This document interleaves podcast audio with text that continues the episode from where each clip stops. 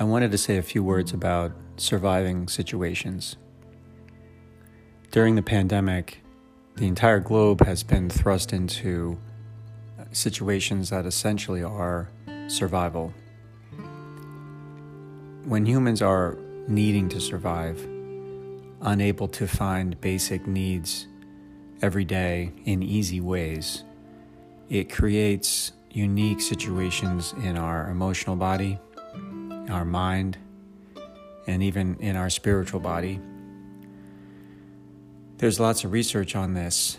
When people are caught out in the wilderness, or stranded on a desert island, or adrift at sea, those who do well use certain skills, whether they know it or not, they kick in. Chief among them is being forward looking and imagining surviving, imagining coming out of the catastrophic situation. So they'll use their mind to talk to themselves about how things are going to get better, even if they don't necessarily believe that. If they are alone, that conversation is exclusively in their own mind. If they're with others, uh, they share with each other. Interestingly, they'll talk about special meals that they'll have when they get home, or they think about and talk about the people they love. And if they have a lack of relationships, they talk about starting and having better ones or new ones. Running in parallel to that is a sense of humor. Research shows that those who make jokes about their situation, even laughing at how bad it is, makes a huge difference in whether they survive or not.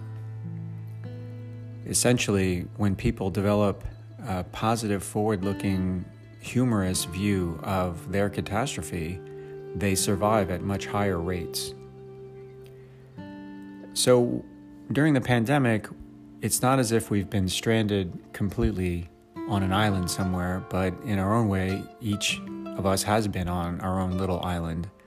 And we've been challenged to decide if we're going to use some of these positive survivor skills and or are we going to succumb to the opposite, believing that all is lost and we'll never survive, or even if it gets better, there'll be too much damage.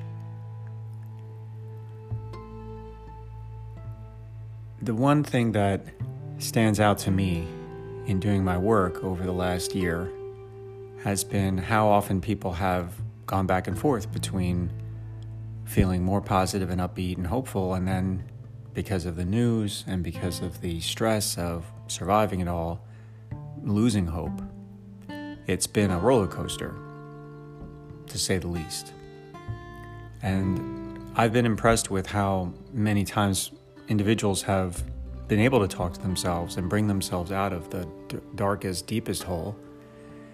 And when it's gotten bad again, it seems like it's almost happened all at the same time to everybody.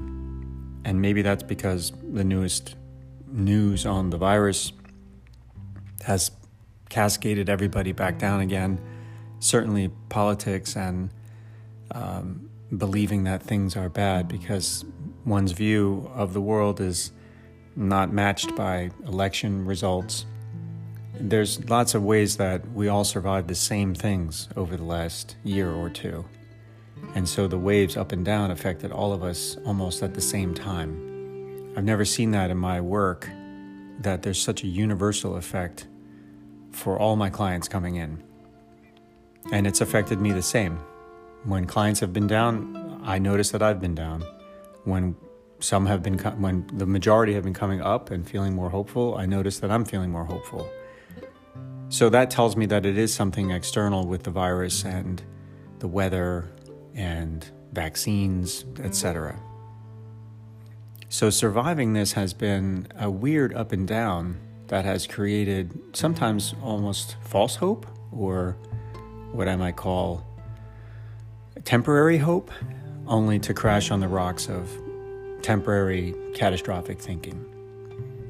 So I've been telling people to try to ride the waves and try not to set too many larger goals for life because until it's all over, the main goal is to survive the ups and downs. Most of us have resources and are not homeless or, or deeply unemployed without the ability to pay our rent or our mortgage. Most of us are able to provide for our family basic needs and put food on the table. So, our problems are more temporary and should get a lot better on the other side. But for some, it's clarified that they need to make changes on the other side and that the life they were living needs to change. If that's a goal that you have, when you are more able to address it in a non pandemic world, you will. If you are content with your life but feeling very, very stressed and your relationships are stressed, the goal is to hold on, try to be kind to each other, remember to forgive each other, express regret and remorse if you have made a mistake inside of relationships that matter to you your spouse, your partners, your children, your parents. And say you're sorry. And without saying it's an excuse, tell whoever it is that the stress of the pandemic and the ups and downs got the better of you and you've been more irritable or more anxious and if you're able to do anything to reduce your suffering, try to do it. Watch out for compulsive things or things that ultimately could be toxic if you do them too often, like chemicals. But if you need to blow off some steam, blow it off. Try to laugh it off. If you need to cry or scream, get it out and then breathe and try to hit reset and live another day, at some point you will be back in your life the way you more imagine it, and then you can set your goals. I hope this helps.